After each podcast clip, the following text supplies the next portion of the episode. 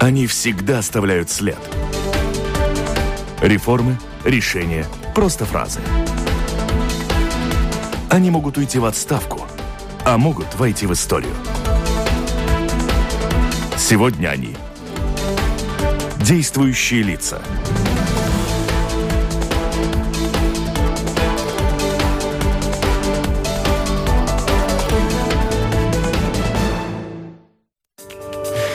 14 часов и 10 минут. Вместе с вами Латвийское радио 4. В эфире программа «Действующие лица». У микрофона Роман Шмелев. Помогает мне сегодня оператор прямого эфира Уна Леймана. Э, бессменная ведущая этой программы Валентина Артеменко очень скоро вернется из отпуска. Поэтому не удивляйтесь тому, что здесь э, появились э, другие голоса. 13 сентября президент Европейской комиссии Жан-Клод Юнкер представил свое видение Европы после Брексита. Концепция развития Евросоюза подразумевает, что к 2025 году Европа должна стать более объединенной, а ее управление более прозрачным, чем когда-либо. Юнкер предложил ряд внутренних реформ, объединить э, посты президентов Европейской комиссии и парламента, расширить э, еврозону до всей территории ЕС. Также Юнкер напомнил, что общеевропейское правительство должно заниматься созданием и воплощением общей стратегии развития Евросоюза, оставив при этом решение частных вопросов локальным правительством. Означает ли это шестая концепция, как он ее сам назвал, призывом к созданию Соединенных Штатов Европы. Обсудить этот вопрос согласилась Инна Штейнбука, глава представительства Еврокомиссии в Латвии. Добрый день. Добрый день. Э, сам э, Юнкер начинает с того, что за год э, с его а, прошлого выступления, заявления такой программной речи изменилось довольно много. Изменилось прежде всего само настроение, с которым она произносится. Что именно? Можете ли вы конкретизировать? А что же именно изменилось за год? Вы знаете, даже я бы сказала, что изменилось за два года. А, если мы вспомним, а, что происходило два года назад, то это был разгар или кульминация кризиса беженцев – а, когда границы Европы пересекали каждый день там, тысячами людей. А, и кроме того, Европа достаточно еще тяжело переживала последствия экономического кризиса, еще не успела отправиться. И сейчас не, не полностью, но тогда было нехорошо. А год назад, э, э, в общем-то, эта речь была произнесена э, ну, по, по следам Брексита. И какое же могло быть настроение у всех, включая господина Юнкера. Э, так что э, вот эти два момента уже подразумевает, что особого оптимизма не было. Кроме того, э, после Брексита существовало очень много таких э, ну, предположений, гипотез, что вообще это начало конца Европы. Сейчас вот во Франции начнется развал, и Франция Еще выйдет, и Голландия потом там. Голландия выйдет, и, так сказать, потом будет эффект домино. Э, ну, значит, что, что на самом деле произошло? Я говорила о последствиях экономического кризиса. А, я и, и сказала, что мы еще не до, не, не до конца оправились, но все-таки мы э, ну, достаточно оправились для того, чтобы чувствовать себя ну, уверенных экономических ногах. И по заявлению Юнкера даже обгоняем США по росту. Вот он сообщил, да. что на 2% мы да. обгоняем. Да, ну и кроме того, э, рост наблюдается во всех странах, включая Грецию, у которых было, так сказать, э, большие опасения у всех, но и Греция тоже показала показала рост, и если мы возьмем нашу страну, то и у нас в стране в этом году рост будет порядка 4%. Да, ну, точные цифры мы еще с вами не знаем, но угу. так все прогнозируют. Поэтому э, это хорошо, инвестиции продолжают э, так сказать, вливаться в европейскую экономику и в нашу страну в том числе. А, например, два года назад господин Юнкер призвал ну, начать такой инвестиционный план, который бы дополнил инвестиции из европейского бюджета в качестве очень выгодных заемов. И тогда существовало мнение, такое скепсис, что Латвии ничего не светит, потому что Латвия и так получает из структурных фондов достаточно. И все это ориентировано. И никто не может это и все распределить. Нет, и, не, да, и ни на что будет. А на самом деле вот в этом году уже подписано проектов, ну, которые привлекают э, средства, вот эти заемные из э, специально созданного фонда, и кроме того, структурные фонды, частные инвестиции, государственные инвестиции на сумму полмиллиарда, полмиллиарда евро. Это большая сумма.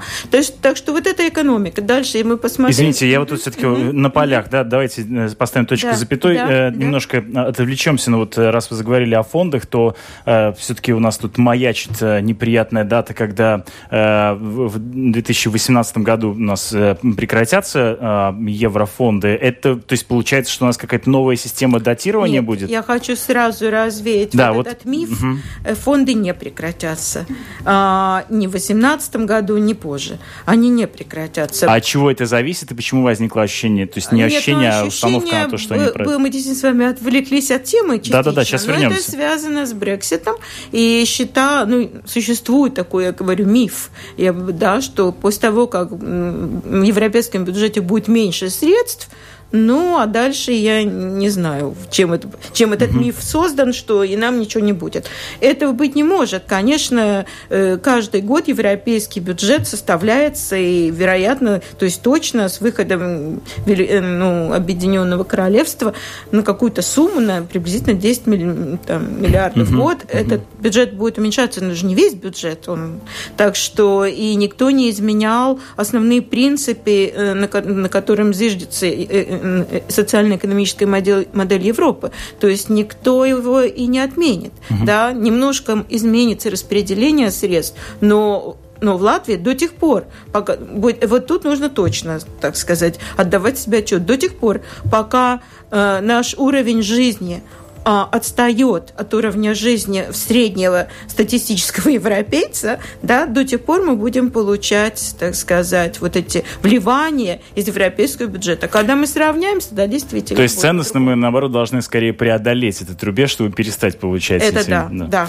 Давайте вернемся. Из того, что вы уже сказали, там прозвучало несколько тезисов, э, которые в том числе и подтвердил Юнкер в своей речи, что э, тема миграции продолжает оставаться в повестке дня. Да, теперь а, миграции, да, вы действительно упомянули, что вот настроение изменилось. Вот, э, конечно, э, кризис миграции, он еще не преодолен. И не знаю, когда он будет полностью преодолен. Это очень серьезная проблема не только для Европы, но и для всего земного шара и, и для беженцев. Но дело в том, что если посмотреть как количество беженцев, которые сейчас пересекают европейскую границу, да, то вот если мы вначале говорили о тысячах в день, то сейчас это, ну, скажем, десятки в день. Ну, то есть это уже несопоставимые цифры. И, конечно, арифметика в данном случае не отражает глубины и всей серьезности проблемы, но, но все равно, так сказать, это не случилось само собой. Это случилось потому, что Европейский Союз общими усилиями смог принять конкретный ну, действия, конкретные меры, чтобы этот поток снизился. Но вместе с тем и с Турцией да, было, были заключены а, определенные соглашения, которые а, вроде как сработали. Получается, что поток беженцев уменьшился. Тем не менее, Юнкер призывает удвоить вклад. В чем это может выражаться? Но дело в том, что вот вы упомянули э, соглашение с Турцией. Оно действительно действует, но в основе этого соглашения не только добрая воля народов, да, там еще и большие денежные средства, и если необходимо, чтобы улучшилось хотя бы условия существования беженцев в этих временных лагерях, на это необходимы средства. Ну и кроме того, необходимо следить, чтобы эти средства вообще были направлены на улучшение условий беженцев, а не еще на что-то. То есть под вкладом в данном случае подразумеваются конкретные Деньги финансовые бюджета, конкретные финансовые потоки. потоки, но это не, не только, конечно, потому что все это э, огромная работа, которую мы с вами не видим, видим, да, и не ощущаем, и по изменению улучшению законодательства, и по формированию определенных структур, по укреплению границ. То есть там куча всяких мероприятий, которые, ну, которые как, в какой-то степени тоже связаны с затратами, да. Так что очень... Напомню нашим слушателям, что вы слушаете э, Латвийское радио 4 в эфире программы «Действующие лица» и э, гость нашей студии Инна Штейнбука, глава представительства Еврокомиссии в Латвии. Мы обсуждаем э, недавно произнесенную э, речь председателем Еврокомиссии Жаном-Клодом Юнкером. Если у вас возникают какие-то комментарии о будущем Европы, это наша основная тема сегодня, то, пожалуйста, задавайте свои вопросы или пишите свои комментарии, мнения на сайте lr4.lv в разделе «Написать в студию». Давайте вернемся вот в те, к тем вызовам, которые mm-hmm. стояли перед, перед Европой год назад. Да. По большому счету, в течение всей своей истории Европа расширялась. И вот э, пришел момент, когда она вдруг начала э, свои границы фактически уменьшать. То есть страна, Великобритания, стала первой, кто вышел из Европейского Союза. Это новая ситуация для Европейского Союза. Э, в, в этой ситуации, в этой связи, э, как может э, дальше развиваться Европейский Союз относительно э, принятия новых стран или, или наоборот это будет установка, направленная на внутрь э, переорганизации Европейского Союза. Как э, будет это происходить? Есть ли какое-то представление об этом? А, представление есть. И опять-таки, возвращаясь к настроению, которое сейчас царит в Европе по сравнению с годом тому назад, то мы видим, что ситуация, несмотря на все опасения а, и на все предубеждения, она развивается, в общем-то, ну, как бы сказать, хорошую сторону, угу. да. Э, мы видим, что результаты выборов во Франции, э, они, в общем-то, очень положительные, положительные в отношении будущего Европы, потому что победил проевропейский настроенный президент э, со своей, так сказать, повесткой дня. А, и мы видим на развитие ситуации в Германии, судя по всему, в Германии не будем предупреж... Э, предвосхищать, выборы, да. выборы, но э, все свидетельствует о том, что особо ситуация в отношении Европы не может поменяться кардинально. И даже вы упомянули э, Нидерланды, Голландию, ну там, конечно, настроения такие очень, ну, в известной мере скептические, но тем не менее они тоже проевропейские в среднем. Э, так что, так что ситуация развивается в этом отношении положительно. И конечно, на какой-то момент мы почувствовали, что нас будет уже не 28, а 27, и поэтому в данный момент господин Юнкер говорил в своей речи четко, что это видение Европы до 27 стран, которые в данный момент составляют ну, союз. Но что будет в будущем? Будет ли Европа в дальнейшем, так сказать, сохранять статус-кво или расширяться? В своей речи а, президент Еврокомиссии однозначно сказал, что будут рассматриваться ну, возможное новое членство в Европе. Прежде всего он это относит к странам балканским. То есть балканские страны, которые пытаются сейчас э, э, на всех парусах э, выполнить, выполнить ну, те, то домашнее задание, которое в свое время выполнили остальные члены Европейского сообщества. И, в общем-то, вступление в Евросоюз, вот это вот то, что в повестке. А Турция но при этом, извините, я хочу подчеркнуть, да, насколько я понял его слова, тем не менее, это не состоится в короткой, в ближайшем времени, да? Нет, это не состоится в ближайшее время, еще и потому, что Европейская комиссия объективно оценивает, насколько, ну, сколько нужно времени стране, чтобы вот эти домашние задания выполнить, чтобы она была квалифицирована как э, полноправная участница э, Европейского Союза. Поэтому, да, это не происходит сейчас, но это в повестке дня. Что касается Турции, то по поводу Турции э, он тоже очень, так сказать, прямо высказался, что в последнее Довольно время жестко. жестко, что семимильными шагами Турция отодвигается, а, а, отдаляется от Евро Европейского Союза. И до тех пор, пока там не будут, так сказать, соблюдаться права человека и демократические принципы а, существования государства, которое претендует на право быть членом Европейского Союза, этот вопрос не будет рассматриваться. То есть, если говорить э, э так чисто территориально, то пока расширение, если и э, произойдет, то э, в каком-то таком среднесрочном, скорее долгосрочном, э, долгосрочной перспективе на Балканы, но фактически пока Европейский Союз остается в своих границах. А вот если говорить о внутреннем э, как бы системном изменении, он предложил несколько реформ, э, среди прочего э, реформу управления, ну и э, напомнил о том, что Европейский Союз это все-таки в большей степени про соблюдение ценностей, про не изменение нормативной базы, а установление мыслительных установок.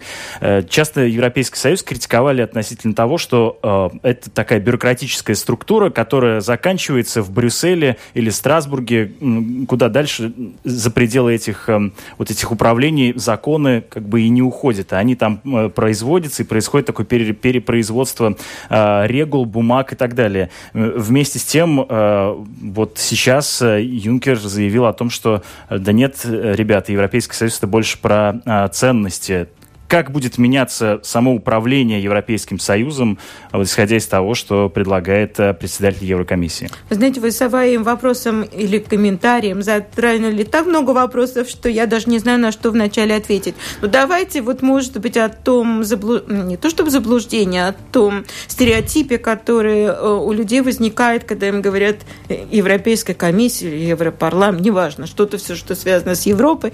Это второе слово, которое возникает, это бюрократия.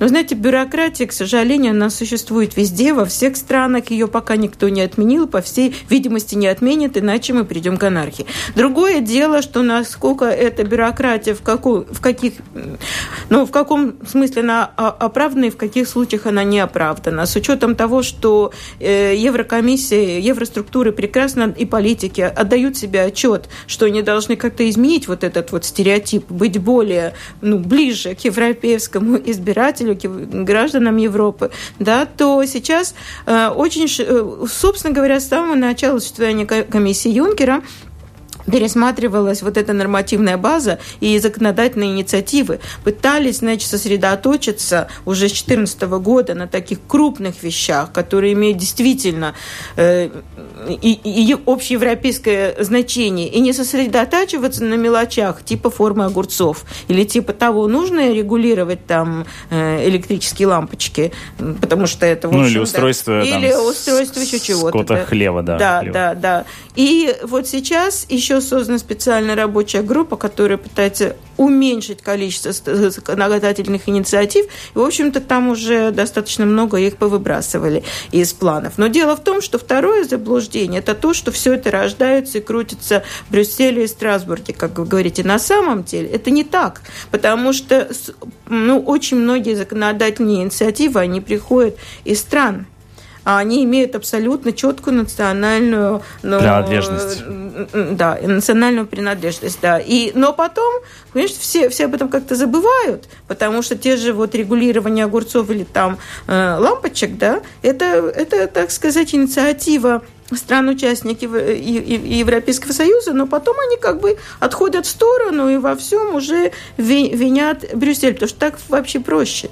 Да, сказать, но с другой стороны, с другой стороны, Брюссель сам на себя взял эти обязательства, то есть, ну... Ну, бы... у Брюсселя а, это, это тоже не, не сам, ничего само не случается. Это, в общем-то, международная структура, которая не сама по себе возникла, она возникла по инициативе, согласия и в, в полном соответствии с мандатом, который ей делегировали были страны-участницы. Поэтому ничего, так сказать, Брюссель сам не изобретает. У него есть пленный мандат, он не может его переступить. Но вот от каких-то инициатив законодательных, которые увеличивают вот эту бюрократическую неразбериху, от этого решено отказаться. Это делается достаточно решительно.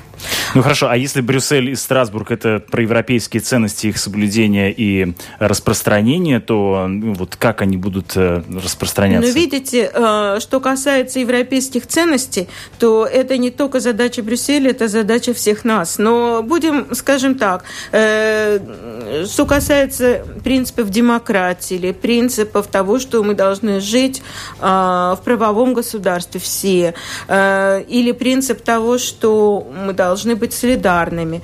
Там э, Юнкер назвал три принципа. Свободу, равенство, законность, да, правовое да, законность, свобода слова, демократия уже подразумевает, что избиратели могут э, свободно выражать э, свое волеизлияние, голосуя за ту или иную партию. Это, понимаете, это наша общая задача. Тут нельзя сказать, что вот Брюссель мы, нам сейчас скажет, живите, пожалуйста. Но дело в том, что это, так сказать, это частично. Я приведу пример сейчас о правовых государствах, если Польша в данный момент отказывается от своих собственных обязательств и более того игнорирует решение Европейского суда, Вот это уже большая проблема. Я поэтому и хотел это, спросить вас про механизмы. То есть можно сколько угодно говорить о ценностях. Механизмы но... есть, механизмы есть. То есть сейчас уже задействовано, э, по-английски это называется infringement. Я не знаю, как это по-русски сейчас слово. Но есть такая э, процедура законодательная, когда государству говорят, что она нарушила то-то и то-то, и если государство там не пересматривает свое, это, то, в общем-то, оно накладывается штрафы, и, и, но это еще мягкое наказание. То есть то Польша есть, ожидает санкции? Может, можно ожидать не сан, ну да, то есть можно задействовать еще другую процедуру, более жесткую, когда Польша на некоторое время может потерять право голоса, да, при принятии решения в Европейском Союзе. Поэтому есть механизмы, но дело в том, что в самой культуре Европейского Союза, ну, в практике не стараются не прибегать, э, так сказать, к крайним мерам и пытаются методом дипломатических переговоров э, призывать к здравому смыслу. Но сами понимаете, что совсем игнорировать, если какая-то страна нарушает вот такие, ну, А где порог вот этих э, нарушений, когда ну, от увещеваний переходит к непосредственно ну, к санкциям? Так сказать, нету такого э, математически регламентированного алгоритма, да, где сказано, а вот после этого мы ведем. Это, так сказать, как пойдет.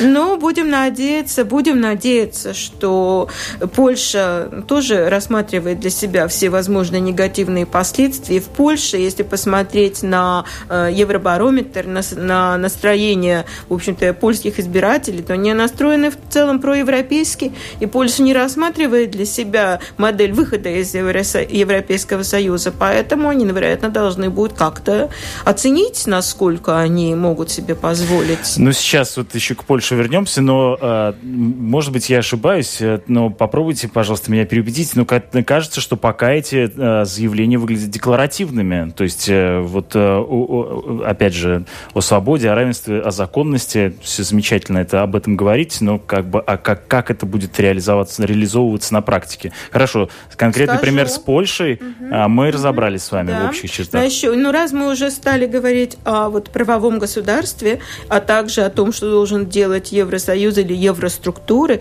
то сейчас есть, значит, уже принято, так сказать, к ведению, принято к действию а, идея создания, а, значит, как сказать, а, офис, бюро европейского прокурора. У нас есть Европейский суд, да, у нас есть евробюджет, а, а вот прокурора пока не было, то есть обвинитель. А, в принципе, ну, это вот кас, в какой-то степени касается, какая будет функция вот этой новой структуры. Прежде всего, это будет борьба с уклонением от налогов, которые касаются межстрановых отношений. Значит, э, прежде всего, это уклонение от налога на добавочную стоимость, да, там, где не одна страна задействована, многие схемы уклонения от налогов, они становятся все более и более межгосударственными. И вот эта криминальная среда, она уже не имеет национальное значение. Вот. Но в дальнейшем э, эти функции могут перерасти еще и э, в борьбу с терроризмом. Или вот э, по, пока это это будет в основном финансово. Это конкретное действие, которое, которое вот связано, ну, в принципе, и, э, с улучшением общей ситуации управления и, и соблюдения законности в Европе. Я, угу. Или, например, есть другая инициатива в Европе, и тут мы возвращаемся к европейским ценностям. Одна из европейских ценностей заключается в том, что люди должны пользоваться одинаковыми правами в разных странах, и они должны быть одинаково защищены от каких-то несправедливостей. Несправедливостей бывает много. Например, если мы, как потребители, мы все покупаем с вами товары, да, и если в Латвии или там в Румынии или в Словакии, э, значит, э, ну, каких каких-то в каких-то товарах потребительских недостаточно мяса или в каких-то там рыбных палочках нету рыбы или мало, и какие-нибудь заменители, или в шоколаде не достает какао, то почему, значит, вот мы, как потребители, должны себя чувствовать хуже, чем потребители в Германии или в Бельгии, да, чтобы вот этого не произошло. Кстати, господин Юнкер подчеркнул в своей речи, что не должно быть людей или потребителей второго сорта. Вот.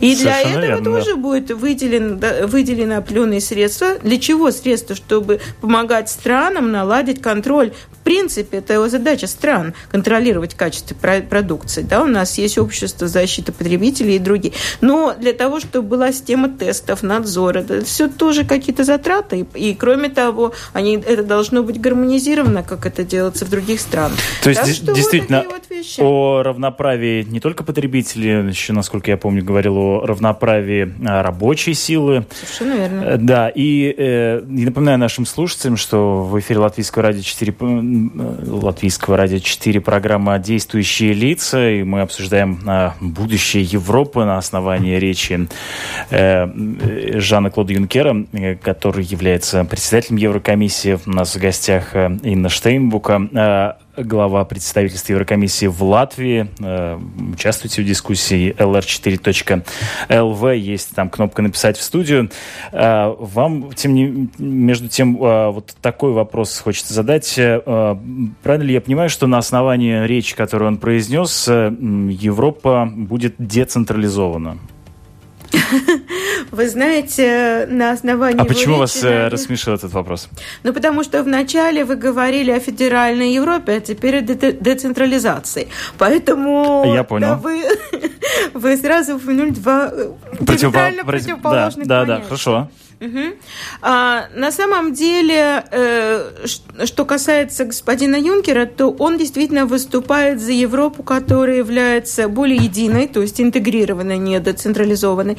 Он выступает за то, чтобы это была Европа не с разными скоростями развития, то есть чтобы одни страны лучше, другие хуже, одни впереди, другие отстают. Вот этого он как раз не думал. И поэтому в своей речи призвал страны, которые еще не участвуют в таких ну, основных европейских проектов, присоединиться то есть, что он сказал конкретно? Шенгеновская зона. Мы знаем, что э, Румыния, Болгария, Хорватия, э, они не являются членом Шенгеновской зоны. Да? И вот он призвал их, так сказать, э, вы, ну, это тоже нельзя сделать автоматически, но если страна хочет, то она должна как-то усилить свои границы, контроль, я не знаю, выполнить еще какие-то требования. А, в общем, сделать домашнюю работу и попробовать присоединиться. То есть он их пригласил. Он также пригласил по Польшу, Данию, э, Швецию и других стран, которые не являются членами еврозоны, не используют евро как свою валюту, примкнуться к этой зоне. Понимаете? То есть он в своей речи сказал, что я лично я, я за то, чтобы Европа была единой, и чтобы она одинаковыми темпами развивались все страны.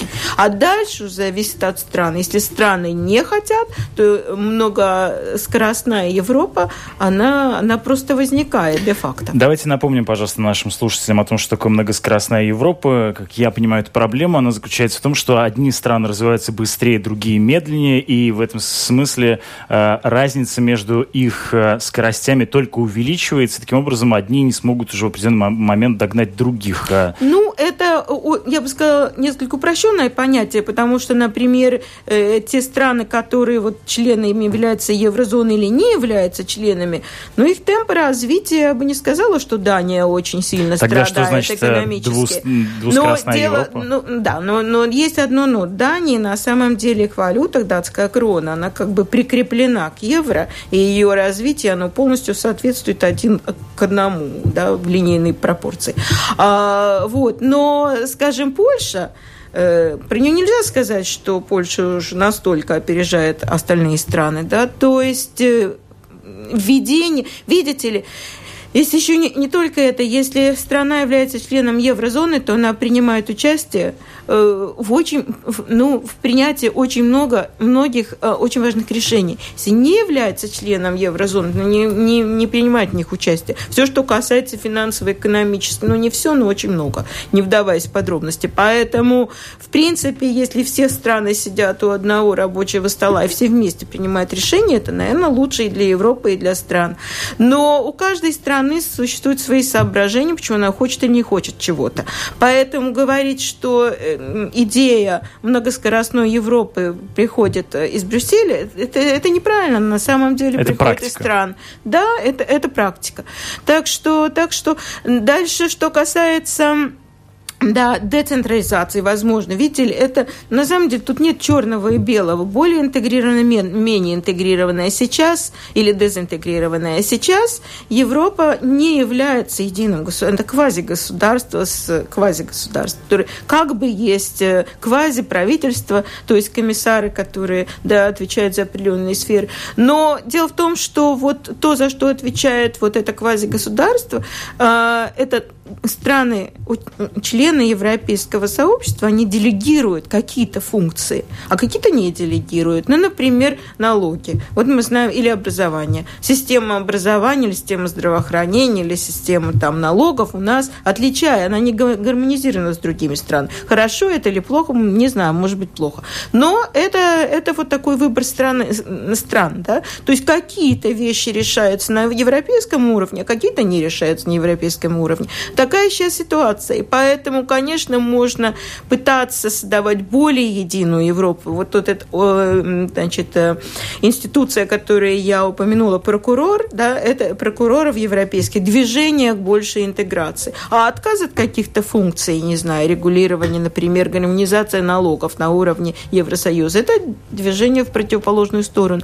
И в жизни происходит и одно, и другое. Пока говорить о идее федеральной Европе можно только теоретически, на самом деле эта идея абсолютно не нова. Уже э, при создании Евросоюза она была выдвинута, и комиссия э, Борозов, который я тоже работала, э, выдвинула тоже ту же идею в качестве долгосрочной перспективы. Но это очень-очень долгосрочная перспектива. Пока страны не готовы делегировать еще больше, ну, значительно больше функций центру. И, каж- функции, и кажется, да, что даже нет. держится за свои... Свои суверенные права. Суверенные Совершенно права. А, вернемся к еврозоне. Сейчас в еврозоне 19 стран, всего в Евросоюзе 28, включая Великобританию, ну, будет 27. Mm-hmm. Соответственно, э, что э, мешает точно так же э, странам, которые обязаны туда войти, вроде Швеции, в общем, не входить туда, как они не входили до этого? Какие, опять же, механизмы давления, влияния на то, чтобы расширить Вы еврозону? Знаете, нет механизма влияния и давления. Есть механизм, так сказать, ну, убеждения, призывов, переговоров. Но если Швеция считает, что это внутренний вопрос, что люди избиратели не поддержат эту идею, как не поддержат многие другие идеи, например, вступление в НАТО. Да? То, но это не относится к Европе, но неважно. Но вот Швеция такая страна, которая очень прислушивается к голосу своих граждан. Если они не хотят, то и не надо. А еще один из тезисов, который произнес Юнкер в своей речи, о том, что Европа должна стать лидером борьбы с глобальным потеплением, и даже так кольнул США, э, сказав «We make our planet great again», э, э, видимо, несколько отсылая к предвыборному слогану Дональда Трампа «Мы сделаем Америку вновь великой». Так вот, Юнкер заявил «Мы сделаем планету вновь великой». Что предлагается в данном случае, с учетом того, что было заключено общее соглашение в Париже чуть менее года назад, и уже мы видим, что некоторые из участников, в том числе США, не собирается его в полной мере выполнять. Вот э, какую роль тут может сыграть Евросоюз э, как консолидирующий эколог такого глобального уровня? Но Евросоюз уже играет роль вот этого консолидирующего эколога, потому что на самом деле инициатива подписания Парижского соглашения исходила от Евросоюза. И есть специальные, ну, очень серьезные направления Э, э, ну, действий Европейской комиссии, которые касаются именно окружающей среды, климата, э, изменения климата, эффективного использования электричества, борьбы там с загрязнением среды, с углекислым газом, выбросами его и так далее. И это не слова, это, в общем-то, тоже определенная, определенная программа действий. И многие, даже мой пример с этими лампочками и пылес, ну, пылесосы, ну ладно, пылесосы приняли, да. Но, кстати, там подсчитано, что происходит очень большая экономия электричества за счет этих, ну, других Ну вот опять мы тут немножко Но в бюрократии можем скатиться. Это, можем скатиться, потому что это, в общем-то, не дело Евросоюза, это дело стран. Да, но если страны являются участниками Парижского соглашения, никто из него не выходит, то они должны как бы думать о том, какова, каким образом они развивают свою промышленность и энергетику страны. Да? И, э, и это действительно происходит в, в полном объеме э, в разных странах Евросоюза. Более того, вот в своей речи э, господин Юнкер сказал, что есть только одно ну, так сказать, эм, ну, э, один рецепт, как сделать эм, э, индустриальную политику Европы или индустрию, промышленность, как ее сделать конкурентоспособной. Ведь в Европе дорого рабочая сила, дорогая. Как ее сделать, да? И вот он сказал, что есть три вещи, которые должны быть э, соблюдены. Дигитализация, инновация и декарбонизация. Угу. То есть он опять уменьшение выбросов, уменьшение выбросов, уменьшение. И потом посмотрим, какие проекты финансируются из евробюджета. В основном пытается вот эти инвестиции и из евробюджета, и европейского бюджета, и из э, Европейского инвестиционного банка, и специального инвестиционного фонда, это проекты, которые направлены на, ну, они, э, как сказать, они дружелюбны к окружающей среде, да? То есть, То есть хочешь, зеленые проекты. Хочешь инвестиции, будь экологичным. Будь экологичным. Еще один тезис касается безопасности. Военные часто говорят о том, что сейчас э, очень а, повысилась угроза цифровой атаки, а, и мы видим, что там, например, в России буквально несколько э, недель mm-hmm. назад, да, был случай, когда э, просто фактически э, люди по телефону распространили огромное количество, как оказалось, Фейков. угроз, да, не настоящих угроз а о заложенных где-то бомбах. В общем, короче говоря, цифровая эпоха готовит и, и уже предлагает довольно большое количество цифровых же угроз. Но, казалось бы, это, в принципе, э, входит в компетенцию скорее НАТО, чем Европейского Союза. Э, какую роль может играть в обеспечении цифровой безопасности Европейский Союз? Ну, я бы не сказала, что это только задача НАТО, потому что ну, нельзя, так сказать, все делегировать кому-то. НАТО – это тоже международная организация, Евросоюз – это тоже международная организация. И если э, кибератаки, они угрожают вообще всему на свете. Это может быть парализовано, э, движение может быть парализовано, работа больниц может быть парализована, э, да все что угодно, да. И я не знаю, как вы, но ко мне каждый день приходит какое-то массовое количество непонятных писем, которых я удаляю. Я даже боя, боюсь, что, может быть, недостаточно их удалять. То есть это же ужас. Вам можно ограбить там какие-то банковские счета и все такое. То есть киберугроза имеет такое очень глобальное значение, да, и, и, и теперь, значит, да, он в своей речи предложил, это уже, в общем-то, принято э, такое решение создать э, специальное агентство, которое будет координировать тоже работу по устранению, по борьбе, предотвращению вот этих киберугроз. Потому что, я говорю, они охватывают абсолютно все сферы деятельности.